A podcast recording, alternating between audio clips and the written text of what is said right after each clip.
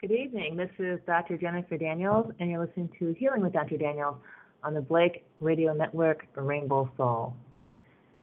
And, well, first of all, it's Tuesday, November 18th, 6 p.m. Eastern Time, and today's topic is the top 100 most prescribed drugs. Who wants to know? Who cares? And what does it mean? Can we figure anything out from these lists? So in addition to talking about the drugs on these lists and their relationships to each other and to your life, I'll also be talking about natural alternatives. And these drugs, make no mistake about it, are the top killers.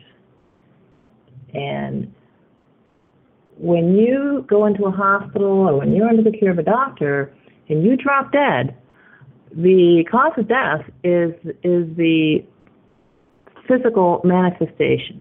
The heart stopped, all right, call it a heart attack. Breathing stopped, all right, call it respiratory failure. You bleed to death from your intestines, call it intestinal hemorrhage. So what that means then is the underlying cause, which may be one of the prescription drugs that you're taking, is never mentioned. That's never listed as a cause of death. Now, the other complication, of course, is the same person generally who prescribed the drug which caused the death is also the same person who completes the death certificate. And so the person who completes the death certificate is not going to write down, I am guilty, I did it, I murdered the patient. No, that's not the way it works. So there's an inherent conflict of interest just in the method used to determine cause of death. And this conflict of interest makes sure that the U.S. vital statistics reads cancer, heart attack, and all these micro causes of death rather than a kind of underlying cause like hospital-acquired infection or proper prescription of XYZ drug. So, but we can take a look at these lists of popular drugs, and for the sake of interest and kind of a better picture for you, we're looking at 2003, 2010, and of course 2013 to 2014. And what made me talk about this today is I received an email. I'm on the doctor's list, you know, letting people know letting doctors know all about drugs and what they ought to be doing. So we got this email, 100 most prescribed best-selling branded drugs through September.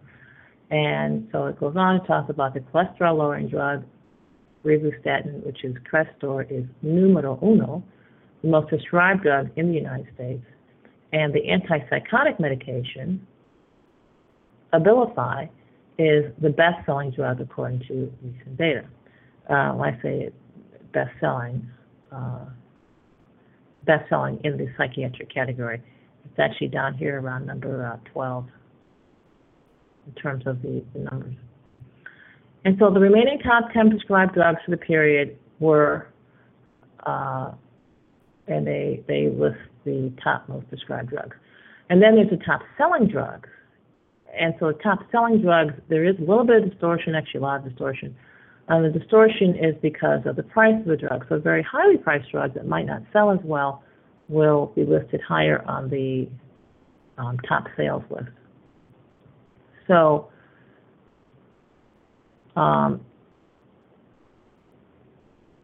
it's shocking that, well, first of all, the two lists are different. But they have to be tracked because different groups use the list differently.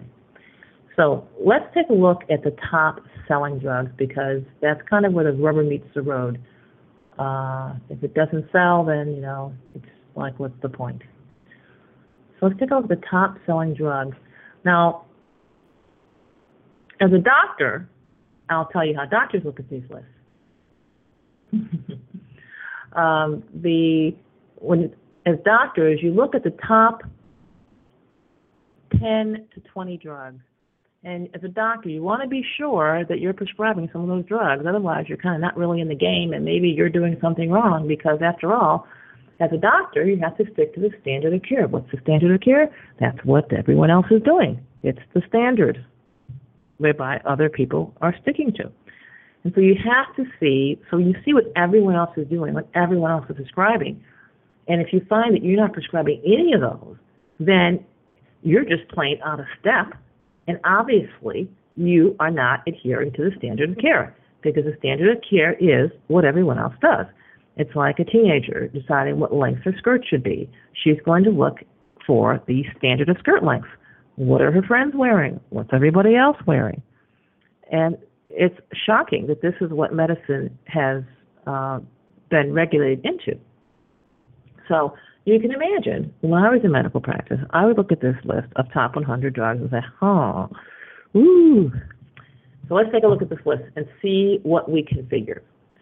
I'd like to remind listeners that modern medicine's claim to fame is that it uses objective criteria, objective tests, that would be blood tests, blood pressure, biopsies, scientific method to guide all of its actions. And that's how you know what your doctor's doing is right for you.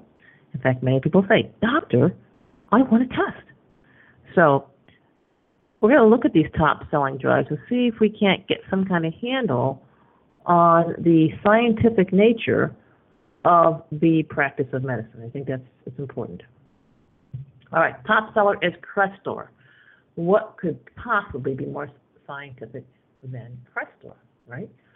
Because, of course, it's a cholesterol-lowering medication, and everybody knows that you do a blood test for cholesterol.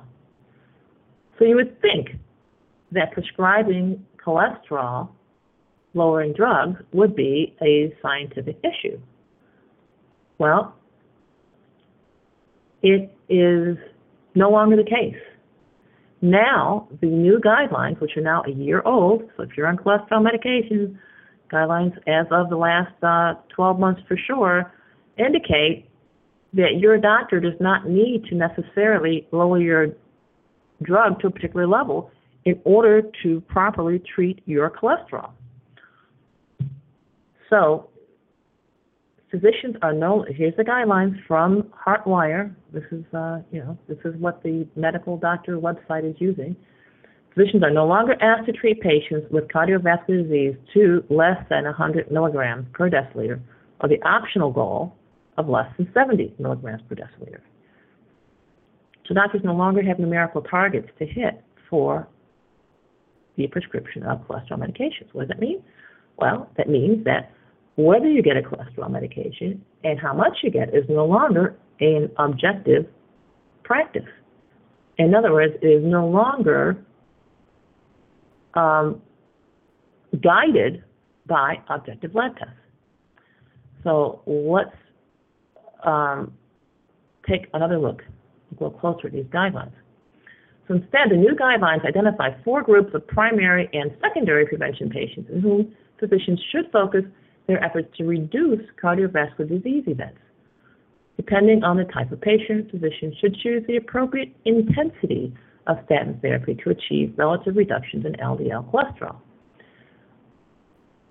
Briefly, the clinical guidelines currently state that for those with, guys, you try and follow this, and I'm going to tell you right now, you're probably not any less intelligent than the average doctor. So you see if you can follow this, and you tell me if you can discern objective criteria. So let's go. Briefly, the clinical guidelines currently state that for those in atherosclerotic cardiovascular disease, high-intensity statin therapy, such as Crestor, made by AstraZeneca, 20 to 40 milligrams, or atorvastatin, 80 milligrams, notice they don't give the name or the manufacturer for number two, should be used to achieve at least a 50% reduction in LDL cholesterol, unless there's an exception, otherwise contraindicated, or another exception, when statin-associated adverse events are present. So in other words, side effects. And by the way, 1/3 of all people taking cholesterol medications experience a side effect every year. In that case, doctors should use a moderate intensity statin. Similarly, for those with LDL cholesterol levels greater than 190, a high-intensity statin should be used with the goal of achieving at least a 50% reduction in LDL cholesterol levels. Okay. For those with diabetes, age 40 to 75 years of age, a moderate-intensity statin defined as a drug that lowers cholesterol 30 to 49% should be used, whereas a high-intensity statin is a reasonable choice if the patient also has a 10-year risk of atherosclerotic cardiovascular disease exceeding 7.5%. Okay. So in other words, if I, as a doctor, can take a look at you and predict with certainty that in the next 10 years you have a cardiovascular disease risk exceeding 7.5%, well then, I should use a moderate intensity statin. Okay? Interesting. So of course, you can imagine, as a doctor, I go into the exam room and say, hey, you qualify for a moderate intensity statin. And the patient, being American, of course, more is better, bigger is better. What? Why can't I get the high-intensity statin? Isn't my health important enough? So let's see what they said. Well, first of all, you need to know that anyone's chances of dying in any given year is 0.8% in the United States, 0.8%. So 0.8% times 10 is 8%. So anyone listening to this show who's sitting in the United States has literally 8% chance of dying in the next 10 years. It's just the way it is, statistically speaking, if you're in the United States. And so what they're saying then is if a person's chances of dying of heart disease is more than 7.5%, it's equal to or more than 7.5%. We'll just say more than 7.5%, so 7.6%. Then they should get this drug. But wait. A healthy person has a chance of dying in the next 10 years of 8%. So we're going to classify them as diseased and in need of a drug if their chance of dying in the next 10 years is 7.5%. So in other words, what we have just done is we have taken healthy individuals in a blink. Did you hear me blink? That was a blink you heard. Classified them as ill and in need of a cholesterol-lowering medication. This is very interesting. And I'm reading this straight from the guidelines. This is no imagination here. Now, most doctors haven't taken the trouble to calculate the gross risk of death for Americans. What is the chance of dying? Just when you wake up in the morning, it's a wonderful day, what are your chances of being dead 10 years from now? Answer, if you're sitting in the United States, it's 8%. That's just gross average. So what they're saying then, if a person's chances of dying are less than average, they still need this drug. Awesome.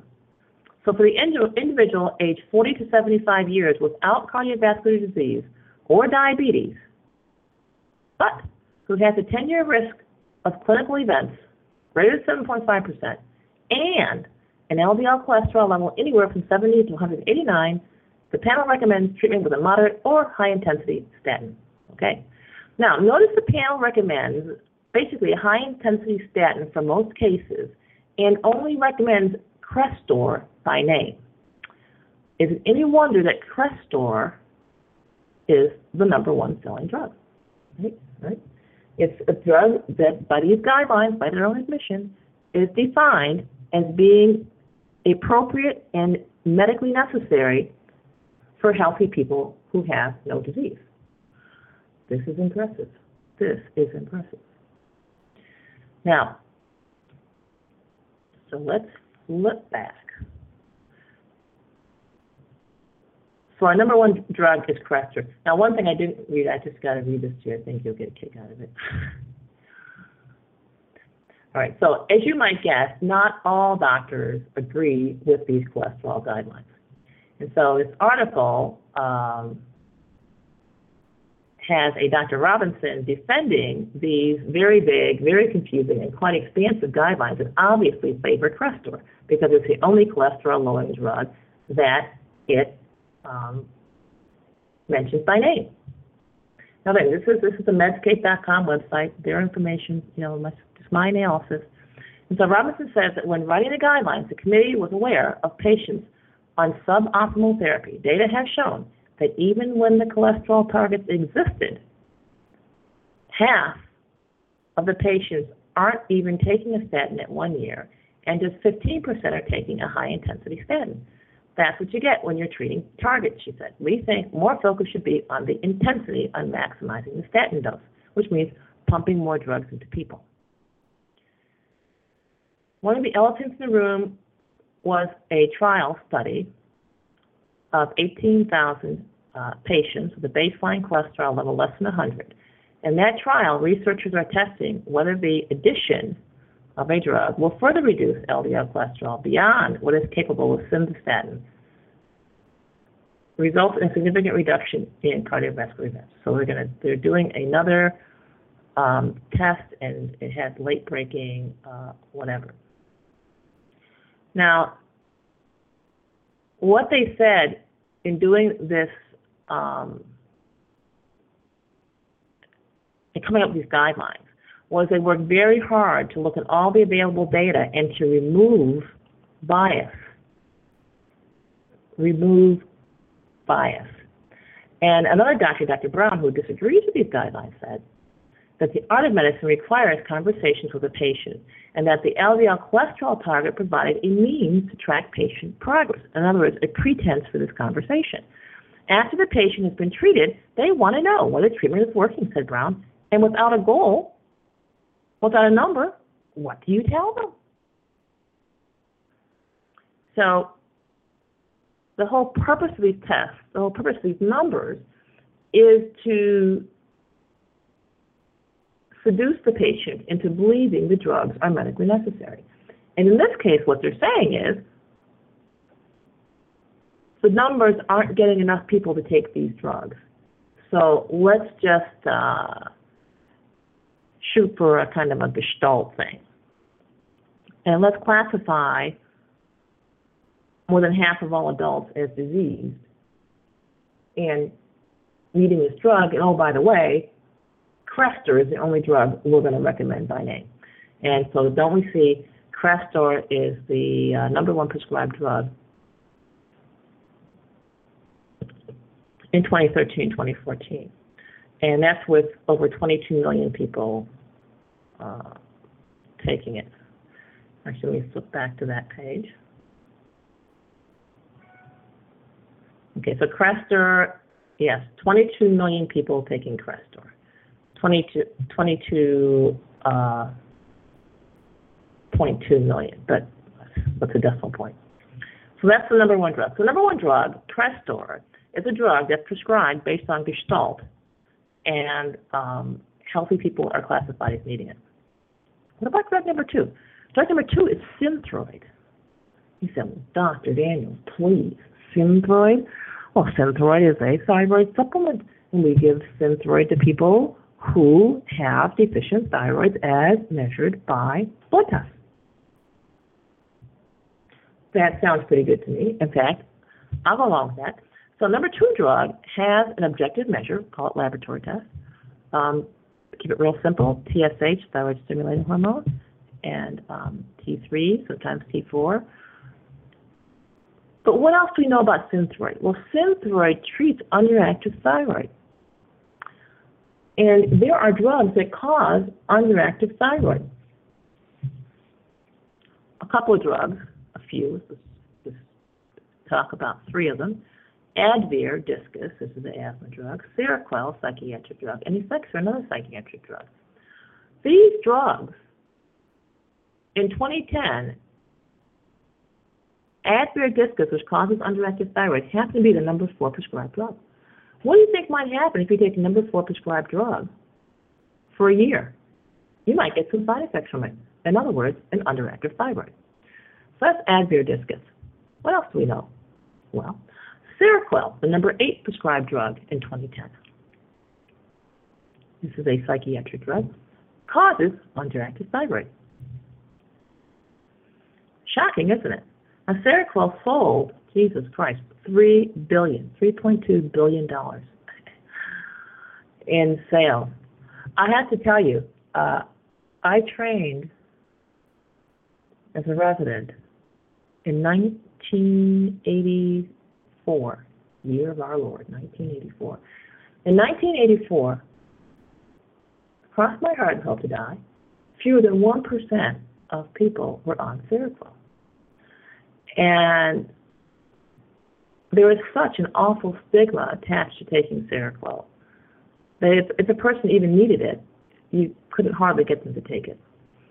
But now Seroquel has been repurposed, rebranded, and it's something, of course, that everybody needs. To say nothing of the fact that the definition of psychiatric disease requiring Seroquel has been redefined, and expanded. So what we have then is we have Seroquel, a psychiatric drug for disease which has no objective measure or marker, the number 8 drug in 2010, feeding into the cause of the number 2 drug in 2013. What else do we have?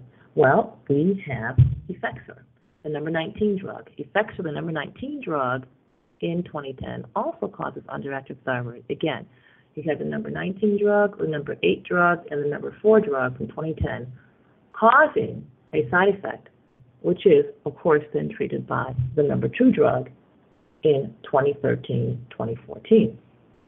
So you can see here that each year lays the foundation for the next year's prescriptions. Very, very interesting.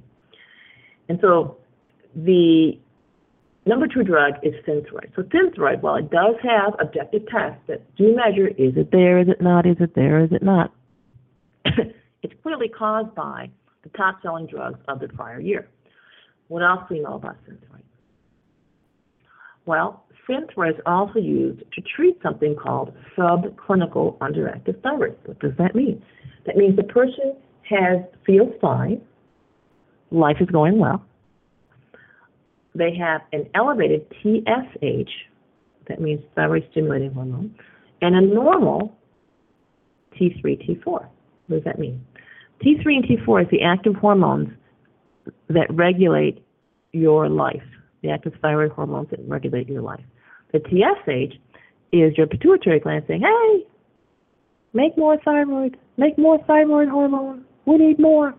Okay, so the we need more message is very loud, let's say the test is high, but the actual amount being made is normal. So this person is healthy, this person is functioning, this person feels fine, but on a screening test or whatever, the thyroid test is elevated. You might be interested to know that 10% of adults fall into this category. There's about 200 million adults in America, 10% who feel just fine and have a normal amount of active thyroid hormone are classified as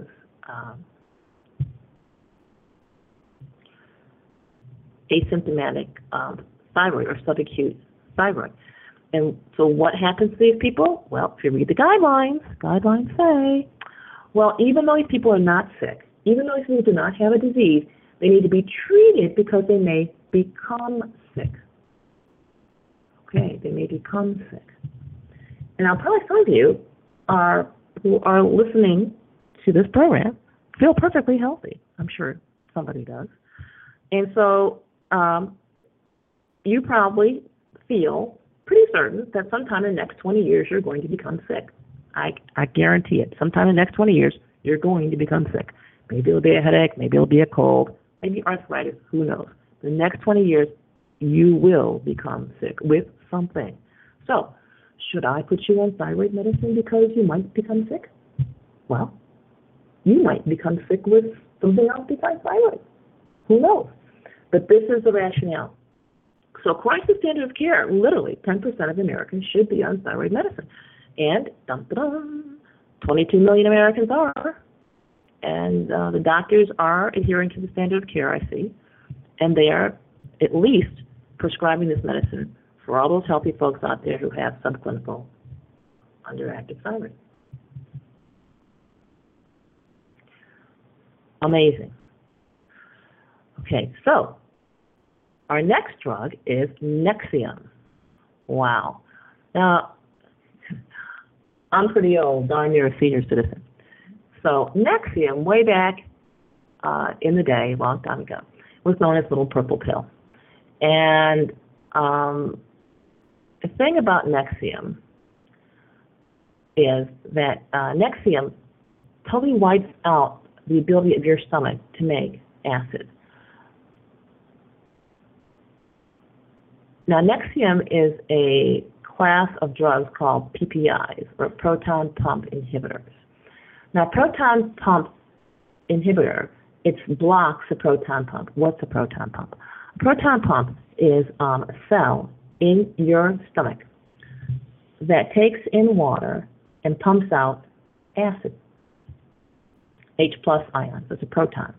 So it pumps out this acid, and it puts this acid in your stomach so it can digest your food. Now, this acid also kills parasites, namely worms, viruses, bacteria, and prevents you from getting parasitic infestations, which often cause crippling arthritis, fevers, and all kinds of just really unbearable things. So Nexium shuts down that acid pump, so you can no longer digest your food, and you can no longer protect yourself from these numerous parasites. This is the number 3 selling drug in America as we speak. So in other words, I'll bet there's at least one listener taking this one. So Nexium is a drug that's prescribed for basically indigestion. In the old days, you would have taken some Tums, and that would be pretty much the end of it. But with Nexium, it shuts down your acid production very completely. It is really profound. And these proton pump inhibitors, when they were introduced in the 80s, they were hailed as a major advance. The problem, though, was in clinical trials with rats, they were found to cause cancer in rats within 8 weeks.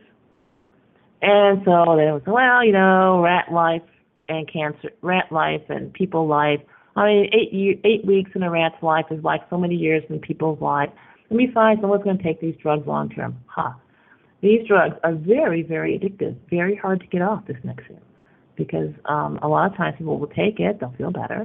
They stop taking it, and they feel even worse than they did before they even took it for the first time.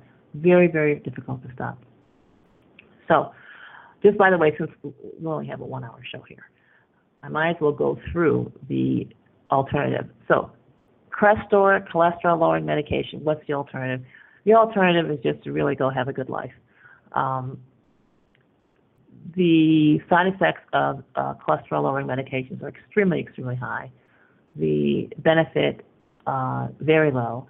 They're now finding that cholesterol-lowering medications cause strokes, that they cause diabetes, and they're really not a good investment in your health. So for cholesterol-lowering medications, the thing is just say no. Just like Nancy Reagan says to drugs, just say no. The Synthroid, you might want to, and I would suggest you check your lab test. If all you have is an elevated TSH, then there is no reason to take the Synthroid. The Synthroid cannot improve your clinical outcome. There have been studies done that people who have subclinical hypothyroidism do have an increased chance of later going on to have an underactive thyroid. Then obviously just treat it when it happens and if it happens, because obviously it doesn't always happen. They have a chance of it happening. So that's the Synthroid thing. So check, and if you don't need it, you don't need it.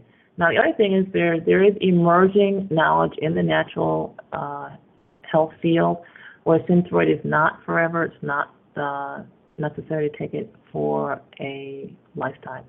So first thing is check, and if your reason for taking Synthroid is that your TSH was elevated and your T3 and T4 are normal, then according to clinical guidelines, you don't have a disease. You have a chance of getting a disease. So it makes no sense to treat a disease before you get it. If you don't have it, then you don't have it. You're healthy. So enjoy your good health. I think if people took that posture, there might not be 22 million prescriptions a year for Synthroid. All right, and Nexium. You say, oh, well, I have indigestion. What am I going to do? The first thing to do is to change your diet. Most people have indigestion. They know exactly what they ate that caused the indigestion. And no, it's not wimpy. It's not being sissy to just say, hey, you know what? I ate this food and it made me sick, so I'm going to stop eating it. It's just that complicated. So that's the first step. What if that doesn't do it? Indigestion, so to speak, appears to be caused by the parasites. And so obviously taking something like Nexium, which allows the parasites to proceed throughout the rest of your body, probably not the way to go. So I would say take an anti-parasite posture. The medical doctors have triple antibiotics for you if you want to go that route. That's not something I would do. But the thing to do is attack the problem. Personally, my preference is turpentine. But again, this is not the practice of medicine. I don't have a license, and so, you know, this is definitely information that you ingest and follow at your own risk. Okay, so Nexium. Then there's Ventolin. Ventolin inhaler is a treatment for asthma. The thing to understand and know about asthma is prior to the use of medications, asthma was a non-deadly disease. No one died of asthma before people started taking drugs for it. So what is asthma? Well, asthma is considered to be narrowing of the airways, air trapping, and difficulty with breathing, basically. Well, to be more precise about it, is what is it that causes the need for Ventolin? It's exposure to either dietary or environmental chemicals/poisons that cause the breathing difficulties. Again, take a critical look at your diet. Really take a look at it and be open to stopping the things that make asthma worse. Chief aggravator is dairy. Now, really phenomenal marketing. I mean, I'm impressed with the marketing. Wherever you look in the media, the ability to drink milk is portrayed as a superior trait, and that African Americans are deficient and inferior because they cannot digest milk. And so, of course, they need to take an enzyme with their milk so that they can be as good as other people and digest milk. Well, unfortunately, what they fail to tell other people, or everyone, is that even though you may drink milk and it may go down okay, it can then cause asthma. And so this is not only milk, but the cheese on your favorite pizza and so on. So dairy products are a major issue. Now, again, with the marketing, you have one group feeling superior because they're consuming dairy, and the other group feeling inferior and wanting to consume dairy to prove that they're equal. And so you change everyone's focus away from the fact that it's not good anyway. So major marketing distraction. So somebody in the chat room wants to know, does it matter if it's raw milk? I really don't know. I can't tell you about that. All I can say is, you know, I had a family in my practice that had a raw milk farm. Yes, in New York, they had a raw milk farm. And their only affliction appeared to be, oh, not to mention obesity, allergies, and skin rashes. So I guess raw milk does cause these allergy problems. So I guess raw milk would definitely be on the list. All right, so that's Ventolin. Now, what else do you need to know about Ventolin? Ventolin is albuterol. Albuterol. Now, way back in the day, shows my age, the recommended dose for albuterol was 2 puffs 4 times a day, whether you needed it or not. You took it before you got symptoms. Well, there are too many deaths, a lot of deaths. And so now they've changed it to 2 puffs twice a day. And so the deaths from Ventolin were a huge problem. They downgraded the dose. There are still problems, issues with that. Basically, we're talking about arrhythmias and heart attacks. Then we have Advair Diskus. And as we said, Advair Diskus causes underactive thyroid. It feeds into the number 2 drug up there on the list. Very, very interesting. And this is just for 2013. So Advair Diskus is an inhaled. It's very interesting. It's a pill they put in the disc, and you squeeze it. The disc rotates, disintegrates the pill, and puffs all the powder into the person's lungs. Yeah, it can't possibly be healthy, actually.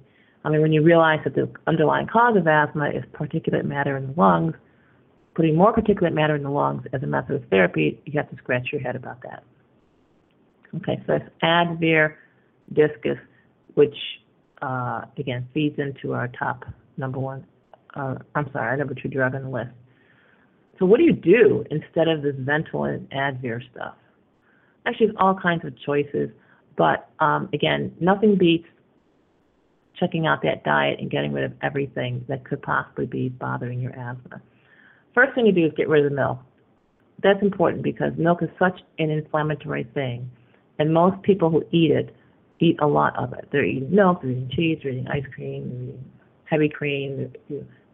They're eating it in all kinds of different forms. So just evict it in every single one of its forms. Then you're going to get a diminution or a decrease in your symptoms. And at that point, you could then focus on, okay, I ate this, then I couldn't breathe. And again, eliminating the foods that are causing you to not breathe. And by the way, eliminate anything that has an ingredients list because the second and third ingredients are probably aggravating the problem. So the dietary thing is the way to go. Next thing, I found high-dose vitamin C. My idea of high-dose vitamin C is 10 to 15 grams a day or whatever it takes to cause diarrhea. That's as high as I would go. The other thing is chia seed or flaxseed, whichever one you tolerate better, because that's high omega-3 fats. It's going to repair those membranes in your lungs and give you some better breathing there. So 1, 2, 3, 4, 5, 6. So those are the top six drugs there.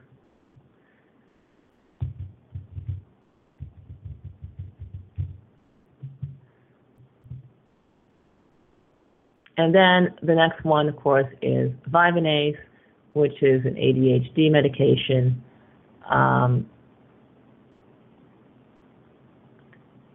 And we all know that there is no laboratory test to diagnose ADHD. So this is a very unscientific diagnosis. And again, because there is no test for it, the ability to give the drug is limited only by the ability of the drug company through advertising or through bribing the physician or educating the physician and educating the patient to get them both to agree to take it. And so there is no scientific or objective evidence which can verify whether or not Vyvanse is or is not needed. And so this is a total, as they say, woo-woo drug. There's not a scientific basis for prescribing it. There's not a scientific basis for stopping it. Not a scientific basis for knowing if the dose is too high or too low, nothing. You just say, here it is, take it. Lyrica, another psychiatric drug, same thing. There is no objective measure. So this is, if you have a Lyrica prescription, it is totally a non-scientific maneuver between you and your witch doctor or you and your spiritual leader. In other words, you may think this is a doctor you're dealing with, but this is not an objective relationship. This is simply you believing another person and doing something because they say so. And it's them saying so because it's the style of the day. It's the fashion. And so taking Vyvanse for any condition is about as valid as what skirt length to wear based on the fashion of the year. Now, how do we know this? Well, to look back at 2010. Vyvanse was not in the top 10 in 2010. Well, go back to 2003. Well, Vyvanse wasn't there then either. Oh, well. So what we have here is a fashion statement. Okay, then we have next is Lyrica, another emotional drug, which is whose prescription, whose ingestion, whose purchase is totally based upon the belief of the patient and the belief of the prescriber, period. There is no objectivity, there's no objective blood test, nothing that's going to reveal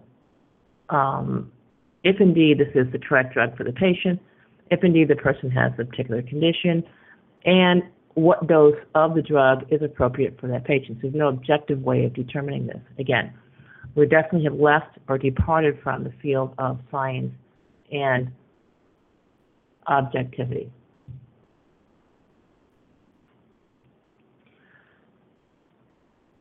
So what we have going on then, let's just recap. 1, 2, 3, 4, 5, 6, 7, 8, 9.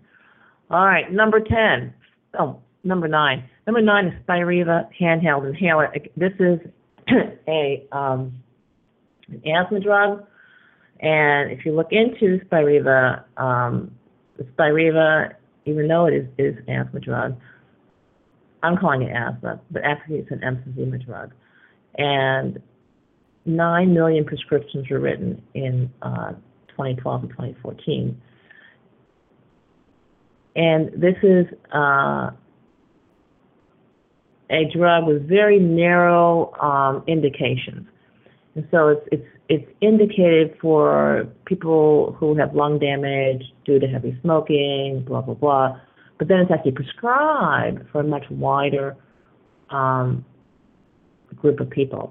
And again, we have a drug that has no objective test indicating if it's needed, indicating what the optimal dose is. And so we have a faith-based situation here. Now finally, number 10 is Diovan. Diovan is a high blood pressure medicine. Yay! You can measure a blood pressure and you can tell. Does the person have hypertension? Yes, the blood pressure is up. You can tell, is Diovan working? Did it lower the blood pressure? Oops, it didn't. Or yes, it did. So it's not until we get to drug number 10 that we have a drug that's totally objective-based. I just want to say number 1, 2, 3, 4, 5, 6. Number 6 is Lantus. Now, Lantus is insulin. And although the prescription of Lantus is based on an elevated blood sugar, which would be diabetes, where is the scientific basis that Lantus is effective in terms of saving people's lives? Well, let's take a look at what the Lantus people themselves say. The most common side effect of insulin, including Lantus, is low blood sugar hypoglycemia, which may be serious. Well, let's find out what serious means. Some people may experience symptoms such as shaking, sweating, fast heartbeat, blurred vision. All right, well, that sounds inconvenient, but not that serious. Severe hypoglycemia may be serious and life-threatening. Well, wait a minute. What is life-threatening? Let's break it down. Life-threatening. It means it may cause death. So we have here death is a side effect. Okay, got it. It may cause harm to your heart or brain. What does that mean? It means you could have a heart attack or a stroke, or better yet, you could just get stupid. So once your blood sugar goes very, very low, you can actually have irreversible brain damage. And this is the most common side effect. This is not a rare side effect. This is not something that might happen. This is a common side effect. Okay. So, if you have someone who's diabetic, we have drug number 7 here, Lantus, which by its own admission, the most common side effect can lead to brain damage or death. This is...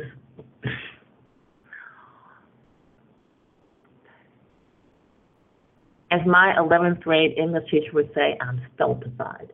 That's a fancy word for I've been brought to a mental standstill. I mean, almost don't even know what to say about this.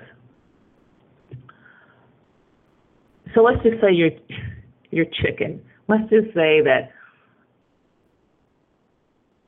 suffering from a common, not common, but most common side effect that could give you a heart attack or leave you retarded, and I do mean retarded, doesn't really appeal to you, and you're just not that brave or courageous. And let's just say self-discipline is not your strong suit. You've heard about all these amazing diets that get rid of diabetes, and quite frankly, you don't feel like sticking to any of them. All right, I got it. I feel you. Just drink water. Drink water. Yeah, that's your body's way of dumping all of your excess sugar. Drink water. How much water? Again, this is not medical advice. I may be a doctor, but I'm not licensed. And also, you can also get unlicensed guidance with discovery sessions. You can go to VitalityCapsules.com. Check that out.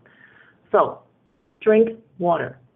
And everyone's heard of that, you know, formula of 1 quart of water per 50 pounds of body weight. Okay, right. Well, do the math.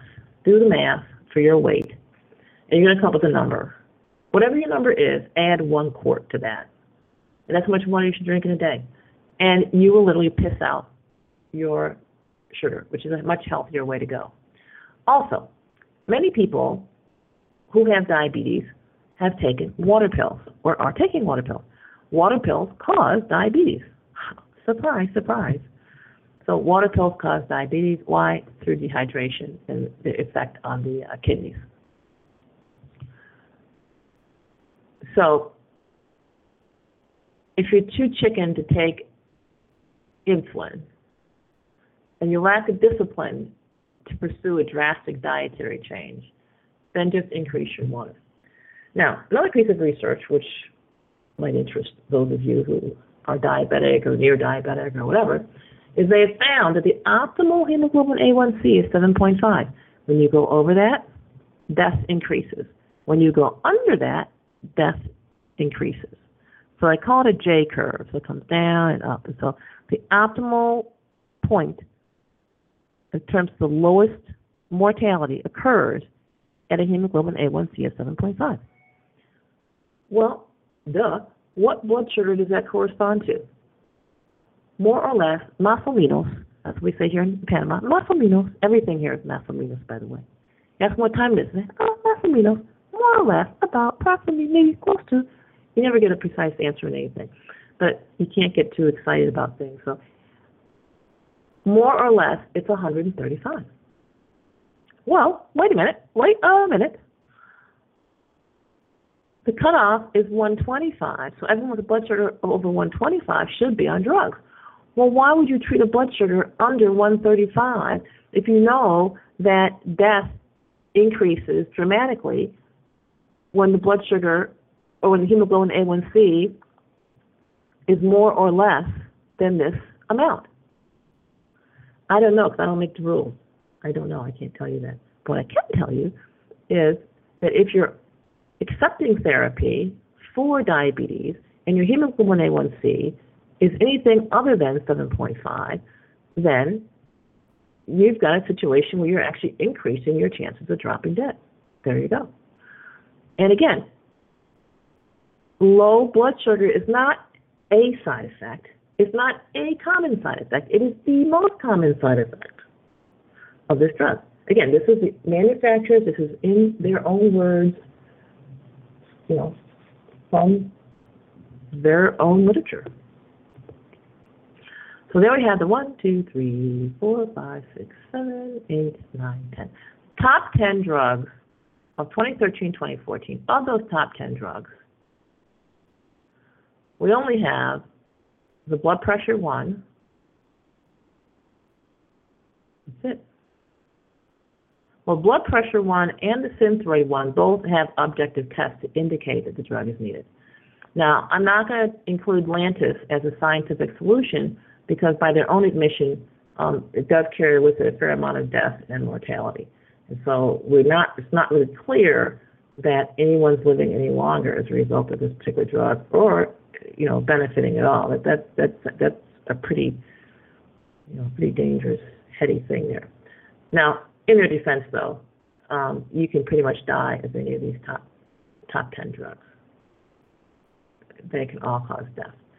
And again, when you have death being caused by drugs that are prescribed on a whim, not an objective lab test, no evidence that the person has a condition for which the drug is warranted. And then, on top of that, you have a situation where even if the drug test does show the drug is warranted, according to the standard of care, there's no evidence of benefit to the person taking the drug. So this is very, very dicey. And looking at the top 10 drugs really is a clear view into how 880,000 people every year could die as a result, and do die, and are murdered as a result of properly prescribed medication. And you have doctors looking at this list saying, oh my God, shouldn't I be prescribing something on this list? So let's take a look at questions. So if you have questions, just click your button there and I'll answer them. And we're going to go patrol the chat room here and see if we have questions in the chat room. Okay. All right, let's scoot up here and see if we can find any questions. Oh my gosh. So flax seeds are now genetically modified, just a piece of information for the chat room.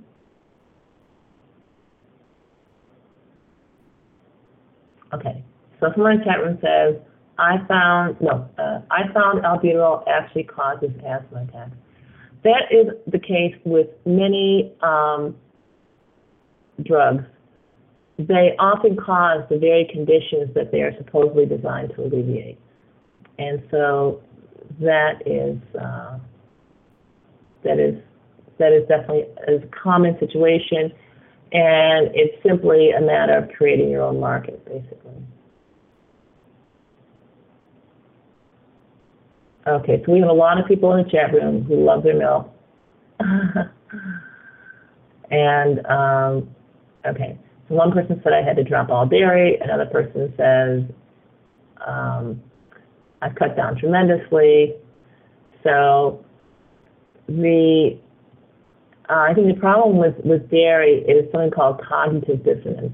It means that people drink the stuff, it causes problems, they realize it causes problems, but then they hear all this incredibly awesome positive stuff about dairy.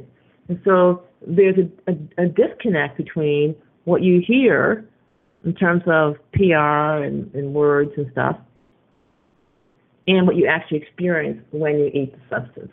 And when advertising is really super, super effective, then you can eat something, and the emotional charge you get from eating it is so great that you discount, ignore, or don't even perceive the very real negative effect of it. And this is really especially I've observed with milk and with yogurt especially. I had one patient who was, she was asthmatic, but she used an inhaler every now and then. She was happy with that, but what she was not happy with was her crushing, debilitating, devastating headaches. And so she heard that I was a good doctor, a natural doctor, so she came to see me about these headaches. And so I went over everything that she was eating, took a look at it, and I said, you know what, I really think it's your yogurt. What? she said, and she recited to me every last benefit of yogurt and why she was taking yogurt and why she's going to continue to eat it. I said, well, look, tell you what, why don't you just stop it for 3 days? Just 3 days. Stop the yogurt for 3 days. The good bacteria won't all go away. Stop for 3 days. See what happens, and then if you want to go back on it, go back on it. She says, all right, I can do that. I'm not giving up my yogurt. So, okay, got it. No problem. So she comes back to see me, I guess about 3 weeks later. I said, well, how's it going? She says, my headaches are gone. I said, wow, that's great. How'd you do that? He says, well, I stopped the yogurt for 3 days, and they went away. I said, yeah, and then you went back on the yogurt? She says, are you crazy? No, I didn't go back on that yogurt. I thought she was so devoted to the yogurt that she was even willing to tolerate the headaches. But again, I think the milk addicts out there, you just have to separate your experience from the marketing stuff, and that makes it a lot easier. Well, we got a lot of questions here. All right. We have a question. Hi, you're on the air. Yes, I have a question about with the asthma. What type of vitamin C do you recommend? Plain old ascorbic acid. Nothing fancy. I mean, a lot of people with vitamin C is all this expensive stuff out there, and everyone says, hey, you know, should I get the C with the flavonoids and the rutin and the arceola and the rose hips? I just haven't noticed any increased difference. Okay, lots of questions here. Due to that, I have gotten off everything I was on except insulin. So now they're going to work on insulin. Good job. Does it matter if it's raw milk? I've noticed that people have issues with raw milk, allergies, and rashes as well. Oh, my doctor just put me on Lantus. I think 10 exclamation marks. Okay, so they're going to work on it. So what is the alternative to Diovan discovery session? We've only got 90 seconds. So go to VitalityCapsules.com and click discovery session. I was on the pump with, okay, he was on the pump, I'm sure, with this insulin agent. Yeah, the pump is treacherous. It can really overdose you. Is mild hypoglycemia a serious concern? No, it's not a serious concern. It is a concern. Usually the workaround is to, even if the processed foods are from the health food store. Can you stop insulin cold turkey with drastic dietary change? Answer, yes. Can the kidneys handle that high sugars? Well, if you have the drastic dietary change, the sugar can go down to normal as quickly as a week. You know, it's amazing. All right, next week, when is a house not a home? Tune in, think happens. Think happens. All right, we'll see you next week.